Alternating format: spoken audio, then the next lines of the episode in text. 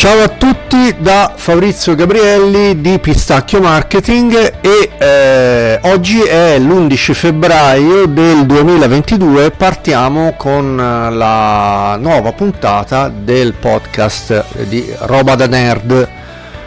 Il podcast sulla SEO e il pay per click a cura appunto mia di Fabrizio Gabrielli Dunque, allora, eh, siamo arrivati alla 33esima puntata, 11 febbraio 2022.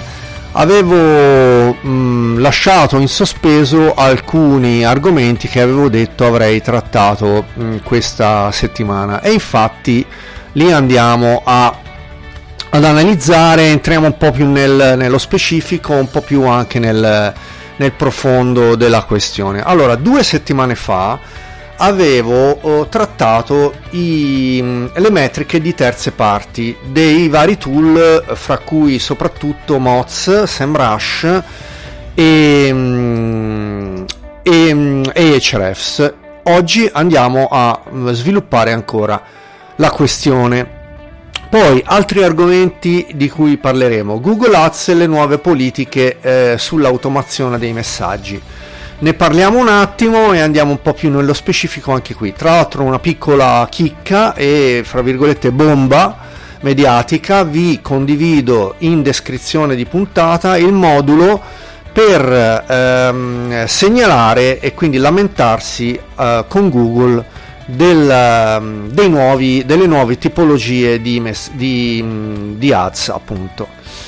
Poi, ehm, eh, dunque, Google ha annunciato la disponibilità a, a delle API di Google Search Console, eh, in particolare l'URL Inspection Tool, URL, vabbè sarebbe URL, comunque eh, l'URL Inspection Tool per le terze parti. Molto molto importante, è una notizia da un trafiletto, cioè praticamente è uscita come trafiletto su tutti i siti della SEO e però è uno di quei trafiletti che cambiano un po' la, la partita, ecco, la, la storia fra virgolette. Intanto vado ad abbassare la sigla e come di consueto per chi ascolta il podcast, anzi vi ringrazio anche dei feedback, vado a parlare sul bianco.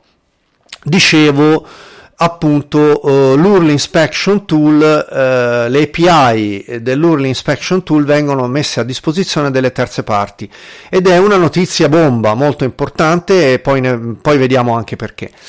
L'ultimo argomento, che come sapete di solito è quello un po' più leggerino per andare a scivolare in discesa verso il finale di puntata, è la pillolina solita di John Muller, di appunto Search Advocate di, di Google uh, a Zurigo e um, parleremo dei site-wide links. E quindi insomma, mm, dopo vedremo anche per chi non dovesse sapere eh, che cosa sono i site-wide links, andremo a spiegare di che cosa si tratta. Questa era un po' la scaletta di puntata, grosse notizie per quanto riguarda diciamo di servizi o no no. Iscrivetevi al canale Telegram che trovate appunto andando su Google e scrivendo canale Telegram Pistacchio e Pistacchio SEO e, mm, e poi direi a questo punto applausini consueti, sorsino d'acqua e si parte.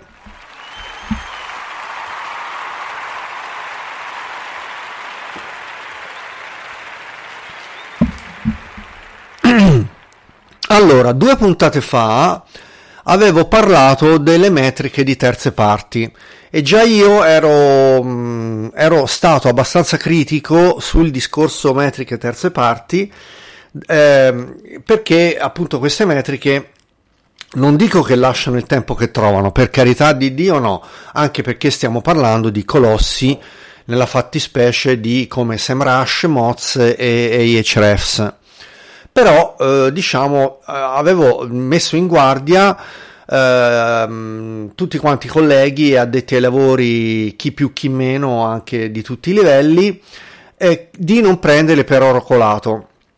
E come eh, per incanto, diciamo anche per una tremenda coincidenza, ma sono molto contento di questo, Elisa Paesante, eh, che è il, country manager di Italia, Sistrix Italia, ha pubblicato, mi pare proprio venerdì scorso, eh, un articolo molto interessante su questo argomento e ne andiamo a parlare. Allora, vediamo un pochino. Le metriche di terze parti, eh, che cosa sono? Uh, sono uh, alcune ehm, diciamo metriche che servono a misurare l'autorità e il, um, l'auto, l'auto, l'autorevolezza, per meglio dire, dei siti e quindi dei domini e, ehm, e via dicendo. Allora, le principali, c'è anche quella di SEO Zoom, ne ho parlato io appunto due settimane fa, mi pare si chiama ZA, quella di SEO Zoom che è la, ehm, la Zoom Authority, eh, quindi l'ultimo arrivato di queste metriche. E le principali, principali perché stiamo parlando di tool di eh, portata mondiale, sono quelli di Moz, di SEMrush e di Ahrefs. Fra le tre diciamo che la meno peggio, lo dice questo Elisa Paesante, e confermo che è quella meno peggio di queste metriche è quella di Ahrefs perché do- il domain rating, il DR, quindi domain rating di ehm, Ahrefs è quello un po' meno diciamo farlocco e, e poi dopo ora spiegherò un attimo perché. Allora, ehm, molto interessante l'articolo di mh, Paesante e eh, va a spiegare appunto, partiamo da Moz, DA, quindi DA, DA, Domain Authority è un punteggio di search ranking scoring, quindi sviluppato come mh, proprietario, quindi è anche tra l'altro marchio registrato da Moz, per andare a predire eh, prevedere quelle che sono i ranking dei siti in base alle SERP. Per quanto riguarda SEMrush, SEMrush ha invece eh, l'Authority Score AS e anch'esso va a misurare eh, il, l'autorità, l'autorevolezza di un dominio in base alla SEO performance, quindi già cambia un pochino perché Moz si basa più al, al posizionamento in base alle SERP, mentre SEMrush Uh, si basa più sulle performance, sulle prestazioni SEO generali, quindi qualità generali uh, del sito. Per quanto riguarda Ahrefs, invece, ci si basa più sulla forza che eh, un sito ha in quanto al backlink profile, quindi alla profilazione dei backlink. Ed è per questa ragione che forse, eh, questa è l'opinione di Elisa Paesante di Sistrix, che io condivido e supporto, eh, forse per questa ragione il, eh, la metrica di eh, Ahrefs può essere, può essere, considerata un po' meno oh, vaporosa, un po' meno oh, aerea, un po' meno eh, farlocca e invece si basa appunto su um, dei parametri più misurabili e più diciamo concreti. Eh, Ahrefs ha anche un altro eh, parametro che loro chiamano AR e quindi um, semplicemente Ahr, rank che ehm, è un po' meno granulare rispetto al DR, quindi al domain rating della stessa casa, della stessa parrocchia. Vediamo un pochino come vengono calcolate queste metriche. Andiamo un pochino, diciamo, a volo d'angelo.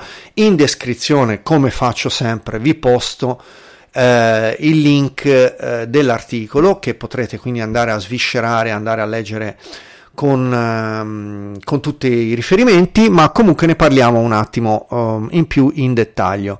Allora, eh, andiamo, cerchiamo di essere schematici e ehm, allo stesso tempo essere abbastanza particolareggiati e non superficiali, ma al contempo cercare di essere anche abbastanza semplici per chi non è addetto ai lavori. Allora, il crawling di internet, quindi la scansione, il crawling sta per scansione. Lo scansionamento da parte di Google di, eh, di tutto il web, come sapete, avviene in base al quindi l'indexing dei, dei siti eh, avviene in base a tempistiche che possono variare in base ai siti. Quindi cosa succede? Che eh, Google in soldoni sa grosso modo quali sono i ehm, siti che hanno bisogno di essere scansionati più frequentemente, ad esempio eBay, Amazon oppure grandi eh, e-commerce come Zalando e via dicendo, Nike, Puma, Adidas, insomma grossi siti, grossi e-commerce. E invece sa al contempo che esiste tutta una miriade di siti ehm, che invece ha la necessità di essere scansionata con meno frequenza e anche con meno dovizia di particolari, quindi siti abbandonati, siti che vengono parcheggiati lì, eh, siti piccoli, ehm, eccetera, eccetera, perché ovviamente Google sa anche eh, ogni quanto i siti vengono eh, modificati. E mm, tutto questo serve per creare quindi grazie al crawling, eh, quindi allo, spidering e poi al crawling eh, di Google di internet, serve a creare un, in, un, indexing di tutti i link e quindi delle interconnessioni che eh, esistono eh, fra i vari siti. Quindi esiste in soldoni l'intero web, poi la parte scansionata da Google periodicamente e poi la parte utilizzata da Google che è una parte della parte scansionata, quindi la parte della parte, la parte del tutto, no? Eh, che serve a Google per eh, stabilire i ranking. Quindi è un po' complicato in realtà. In realtà è una parte della parte della parte, quindi la parte per il tutto. Se vogliamo, questo in linguistica si chiama la, la metonimia, no? la parte per il tutto ma ehm, il cerchio eh, più esterno mostra l'intero internet. Poi esiste un cerchio intermedio che rappresenta la parte scansionata periodicamente da Google e poi esiste la parte che Google utilizza per stabilire i ranking. A loro volta ehm, queste me- metriche di terze parti, quindi di, prendiamo quelle appunto di Ahrefs, SEMrush e Moz, va a stabilire una parte, quindi va a scansionare una parte delle parti di Google che Google utilizza per stabilire il ranking. Per questa ragione eh, tutto questo ambaradan, diciamo, delle, mh, mm, delle metriche addirittura è ehm, parziale, quindi altamente parziale, perché eh, la grandezza eh, e la copertura da parte delle, delle, di, di, questi tool di terze parti eh, è differente, compresa la valutazione, di quelle che fanno i, i signori di Google.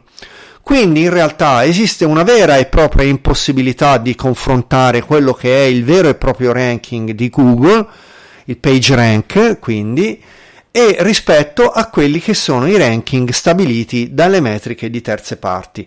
Per questa ragione queste metriche vanno prese con le pinze oppure con i piedi di piombo. Allora, come si traduce tutto questo eh, nella pratica? L'esempio che ci fa Elisa Paesante, molto puntuale, che va a prendere l'indice di visibilità di Sistrix, non a caso, eh, è quello di Dig. Dig.com è un sito che ehm, è nato um, nel 2010 come eh, sito di bookmarking sociale ed è un sito che eh, integrando un po' anche come ha fatto Alexa Rank, eh, parliamoci chiaro, perché anche Alexa Rank eh, con l'installazione di una estensione eh, per eh, Google Chrome praticamente riusciva a scansionare ehm, quindi a, a, a monitorare i siti visitati dagli utenti che avevano l'estensione installata all'interno del loro browser. Quindi in base a questo eh, riusciva Alexa Rank e così anche come Dig che con lo stesso metodo, grosso modo, eh, non stesso ma similare metodo di bookmarking di ehm, delle, appunto de, dei siti visitati dagli utenti avevano stabilito un'indicizzazione tramite appunto l'integrazione di questo widget nei siti. Quindi erano con modalità diverse perché il bookmarking avveniva tramite il widget eh, in, in, embeddato nei siti, mentre Alexa Rank sfruttava eh, un'estensione installata nel browser dei visitatori degli utenti. Però, grosso modo, anche in questo caso, ehm, come Alexa Rank, Dig aveva, diciamo, una visione eh, fra virgolette parziale, eh, sottolineo io, parzialissima, di, di, quello che erano le visite eh, degli utenti dei siti. Eh, and- tornando a bomba, eh, le metriche che Ahrefs, Moz e SEMrush hanno ehm, in base al loro ehm, scansionamento di dig sono altissime, pari a oltre il 90%, contrariamente a quello che avviene ad esempio in base a queste metriche di Moz, SEMrush e Ahrefs e Elisa Paesante prende come paragone il sito di treccani.it che invece è un sito che certamente è basato solo sul discorso italiano, però a livello italiano è un sito altamente eh, autorevole perché ovviamente eh, è quello dell'enciclopedia italiana per eccellenza. Quindi facendo questo paragone, secondo me molto azzeccato, questo confronto, Elisa Paesante dice, occhio ragazzi, qui ehm, non prendiamo per oro colato, perché Dig è una roba che dieci anni fa aveva fatto il botto, ma poi con gli anni ha perso piede, mentre invece Treccani, che è considerato da queste metriche di terze parti inferiore, è un sito altamente autorevole. Le conclusioni quali sono? Non prendiamo per oro colato le, queste metriche di misurazione che, pur essendo anche valide per darci un'idea, ehm, ci danno però, sono sicuramente dati affidabili, soprattutto quello di Ahrefs, ma possono portare a prendere decisioni sbagliate ehm, basandoci su delle certezze che invece certezze non sono. E qui esiste eh, tutta una compravendita, soprattutto a livello di gruppi di Facebook, eh, per quanto riguarda eh, queste metriche di terze parti. Ehm, quindi occhio, mh, mm, tra l'altro io due settimane fa avevo parlato delle metriche eh, che forse sono quelle più usate nelle compravendite di link e di guest posting e che sono le metriche di eh, Majestic SEO che se non ricordo male sono il Trust Flow e il Citation Flow quindi TF e CF quindi a maggior ragione occhio e soprattutto a non essere gabbati quando si tratta appunto di compravendita di link eh, oppure di eh, guest posting. Con questo passiamo al prossimo argomento, applausino, sorsino d'acqua e via.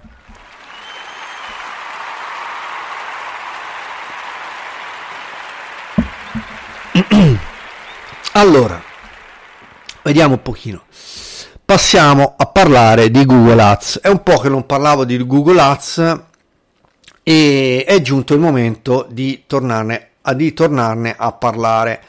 A partire dal 30 giugno 2022 non sarà più possibile creare o modificare gli annunci di testo espansi. Da allora gli annunci di testo espansi continueranno a essere pubblicati, però eh, si tratterà soltanto degli annunci già esistenti e no, gli annunci nuovi, quelli ex novo, eh, non potranno più essere creati, esisteranno soltanto quelli dinamici. Questa cosa che è stata annunciata nel mese di novembre, il mese di novembre è stato un, annu- un mese carico di eh, molti annunci e molti, molte novità da parte di Google, tra cui anche il, il, mm, il grosso update mm, Google Major Update eh, appunto di novembre 2021 questa, mm, questa, uh, questo annuncio sugli annunci di testo espansi ha lanciato un po' ha messo un po' in panico tutta quanto la faccenda perché ehm, gli annunci dinamici eh, consentono un minor controllo. Tra l'altro eh, appunto mh, mm, fanno diciamo ora insomma non entro nel dettaglio ma insomma um, fanno un po' tutto loro eh, con Google eh, che mm, da ora in avanti vuole incentivare probabilmente per eh, incentivare anche il fai da te il discorso degli annunci dinamici. Allora, io mh, sono molto critico sugli annunci di testo dinamici che sono andato a provare e sto testando in uh, appunto in um, A-B test, quindi stesso uh, copywriting su annuncio standard chiama, che Google chiama ancora annuncio standard e, e quindi annuncio uh, espanso e su annuncio uh, dinamico. Mediamente ho un 20% uh, più basso di rendimento sugli annunci espansi. Quindi, tanto per cominciare, gli annunci eh, standard espansi sono ancora migliori. Chiaramente bisogna saperli fare e bisogna avere eh, delle competenze sicuramente superiori. Allora, io vi posto in descrizione non solo il, l'articolo ufficiale da parte della guida di Google Ads sull'annuncio per chi se lo fosse perso oppure per chi non avesse ascoltato la puntata che, ehm, cui, in cui parlavo di questo annuncio ma soprattutto vi posto il modulo di protesta, di eh, diciamo segnalazione a Google, perché eh, è possibile segnalare a Google il fatto di eh, non eliminare questa faccenda degli annunci di testo espansi. Che cosa vuol dire? Allora, un conto è come adesso, dove esiste la possibilità per chi vuole di lanciare i dinamici, quindi quelli diciamo fai da te, chiamiamoli così, e però per chi vuole, per, come per esempio per noi addetti ai lavori, di poter mantenere gli annunci di testo espansi, dove ancora è possibile avere un controllo più granulare delle parole chiave, eccetera, eccetera.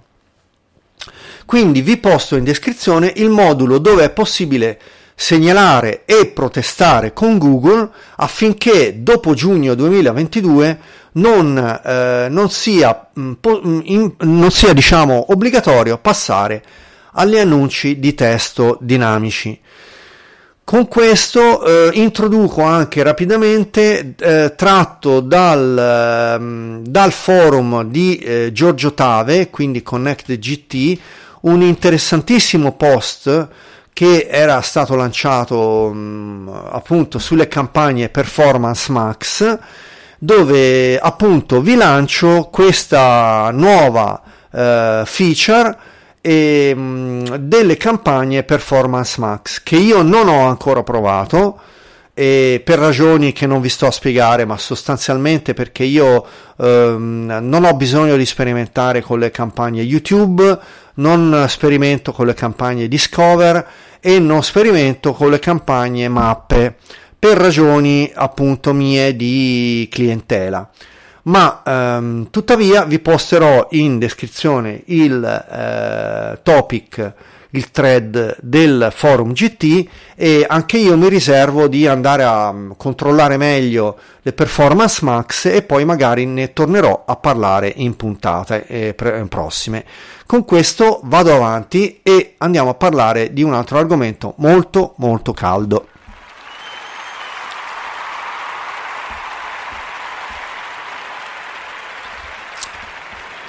Allora, parliamo di uh, URL Inspection Tool. Uh, Google ha um, rilasciato uh, la possibilità di integrare le API ehm, ai tool di terze parti, quindi le proprie, tu- le proprie API ehm, Google le ha liberate affinché possano essere integrate nei, in altri tool.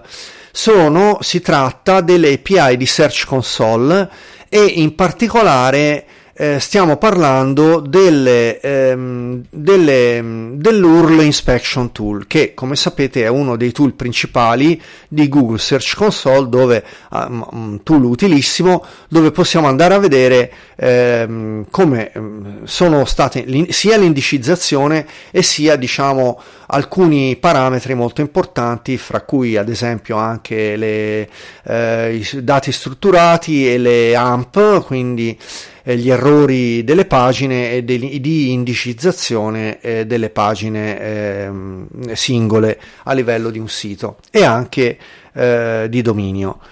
Allora, ehm, questa è una notizia che è stata pubblicata un po' da tutti i, ehm, i blog e le notizie, i notiziari di SEO, notizia in realtà di, po- di, poco più che un trafiletto, ma che in realtà è una bomba. È una bomba mh, perché è molto importante, perché da ora in avanti ehm, tutti i tool di terze parti, io ad esempio auspico che questa cosa venga introdotta nel mio tool preferito di crawling che è come sapete Visual SEO Studio eh, che è un tool di crawling eh, per eccellenza che utilizzo io e che vi raccomando eh, ne ho parlato altre volte, ma comunque insomma lo raccomando eh, anche nel canale Telegram. Se andate nel mio canale Telegram lo trovate di, eh, scrivendo appunto in ricerca in alto a destra eh, Visual SEO Studio e quindi auspico che mh, mm, gli sviluppatori di, di questo tool eh, integrino presto appunto ehm, già eh, Google Search Console è integrata. Quindi sicuramente ehm, questo tool andrà a integrare anche l'URL Inspection Tool. Questa cosa è stata colta al balzo anche dall'altro tool diciamo di crawling per eccellenza che è diciamo il concorrente di ehm, di Visual SEO Studio e che è Screaming Frog. Screaming Frog ha ehm, quindi eh, integrato pochissimi giorni dopo ehm, questo rilascio da parte delle API di Google eh, all'interno della loro piattaforma e in questo senso ehm, vado a um, segnalarvi rapidamente come, eh, la, um, come, è possibile integrare il eh, questa, questa, funzionalità all'interno di, ehm, di eh, Screaming Frog.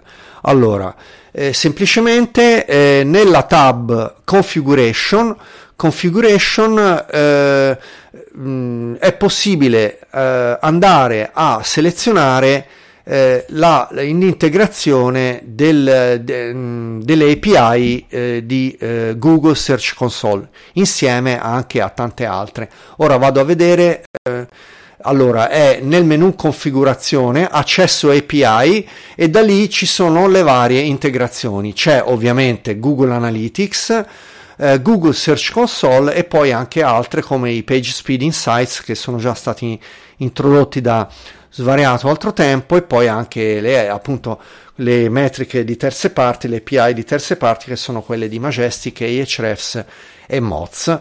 Quindi mh, mm, eh, vediamo un pochino come le, ehm, i filtri che possono essere eh, ma, messi in audit da parte ehm, di, di questo nuovo tool sono eh, le URL, la URL non è uh, su Google, eh, la URL non è indicizzabile, la URL è su Google ma ha delle problematiche e poi ancora altro la, la AMP URL non è valida, i rich result, i canonical e, mm, e via dicendo.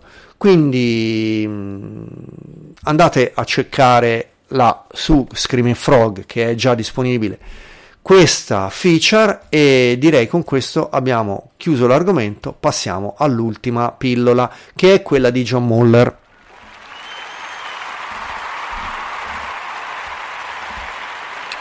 Allora, di questo argomento, è argomento, questo è uno di quegli argomenti sempre verdi più semplice dei precedenti, quindi come, come, sapete in finale di puntata vado sempre in discesa, diciamo scivolando verso il weekend e quindi per andare a parlare di argomenti un po' più tranquillini.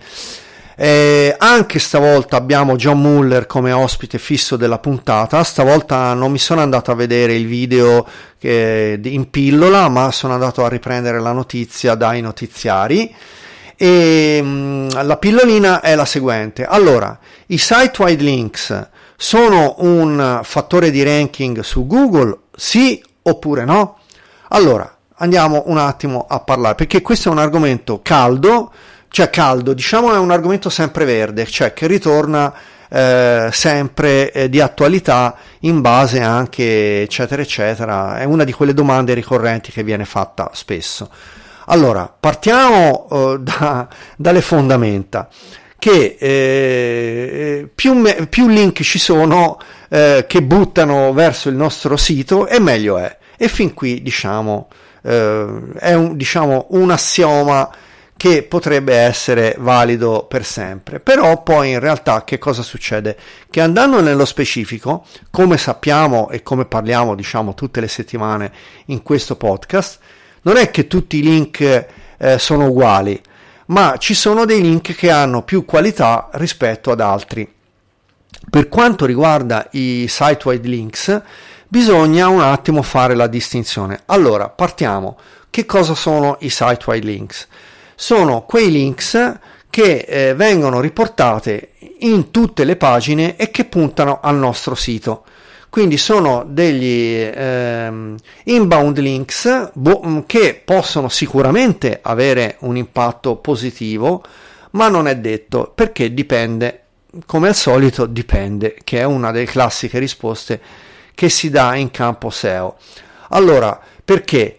Allora, intanto eh, di solito, di solito, e sto andando a braccio eh, perché poi non esiste una regola fissa, ma di solito i site-wide links sono quelli che sono messi giù nel footer e che puntano a un sito.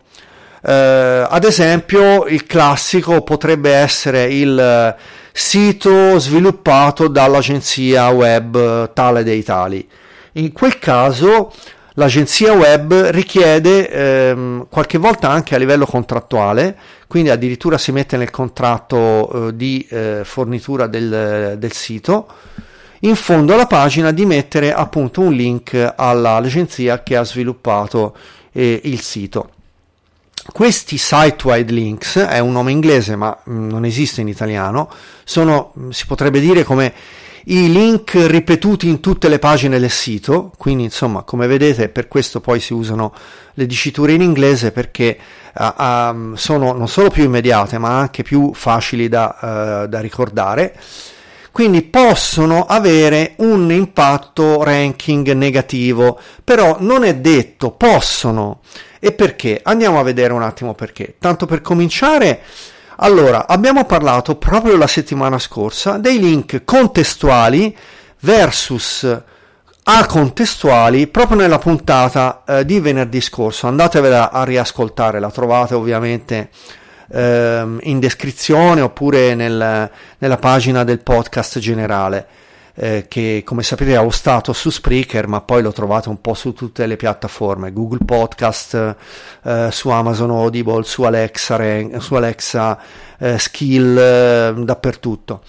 Allora perché eh, i link contestuali hanno mediamente diciamo così anche lì bisognerebbe fare un po' abbiamo fatto la distinzione la settimana scorsa ma mediamente un link contestuale ha un valore maggiore rispetto a un link acontestuale. Però un link contestuale ha sicuramente più valore eh, anche se è postato come site-wide links. Ehm, quindi in soldoni se c'è scritto ad esempio un link postato come diciamo che ne so io boh, Ehm, allora, intanto il, il, link contestuale può anche essere un link relativo al, um, all'argomento del nostro sito. Quindi, se eh, possiamo, non so, eh, agenzia web come link contestuale può avere un senso mettere un link contestuale, live- eh, quindi site-wide links contestuale nel footer di un Ehm, di un cliente perché in quel caso appunto è un site-wide links, site-wide links oltretutto contestuale. Quindi questo um, può avere un impatto anche positivo.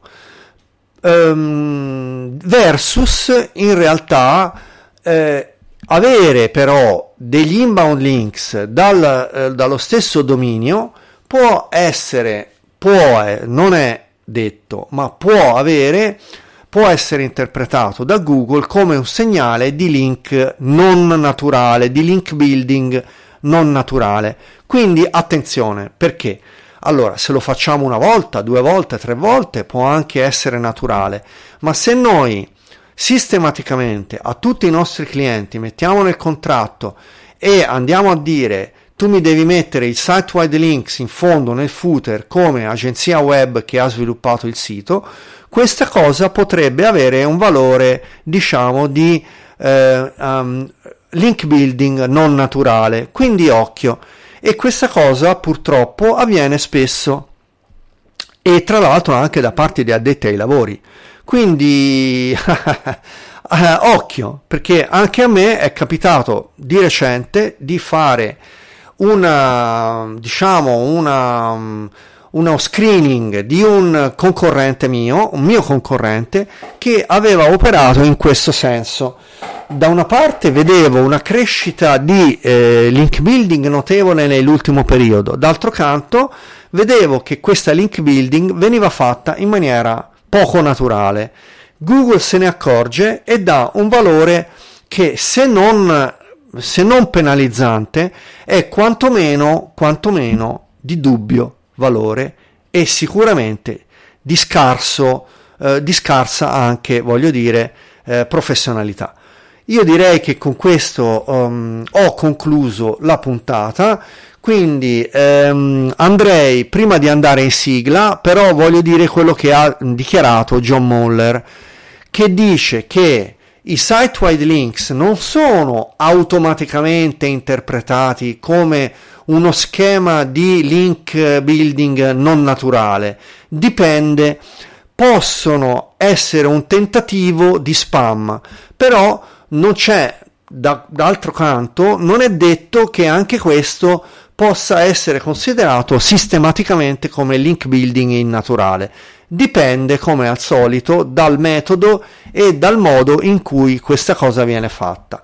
Io ad esempio parlo per me, ho un, eh, un paio di siti dove questa cosa l'ho fatta e non sono stato penalizzato, però è chiaro che se mi metto a farlo su 50 siti questa cosa potrebbe avere un impatto eh, negativo. Quindi, quindi, questo è anche quello che dice John Muller. Stay tuned quando eh, piazzate un site-wide links, link, Google raccomanda però, questo è importante, di usare l'attributo nofollow. Quindi attenzione, questo mi raccomando, utilizzate il nofollow anche se questa cosa può essere diciamo una scocciatura perché uno deve andare a intervenire nuovamente eh, su, sul lavoro fatto. Con questo direi che ho concluso, di, ho concluso diciamo, gli argomenti vado in ehm, sigla di puntata saluti e via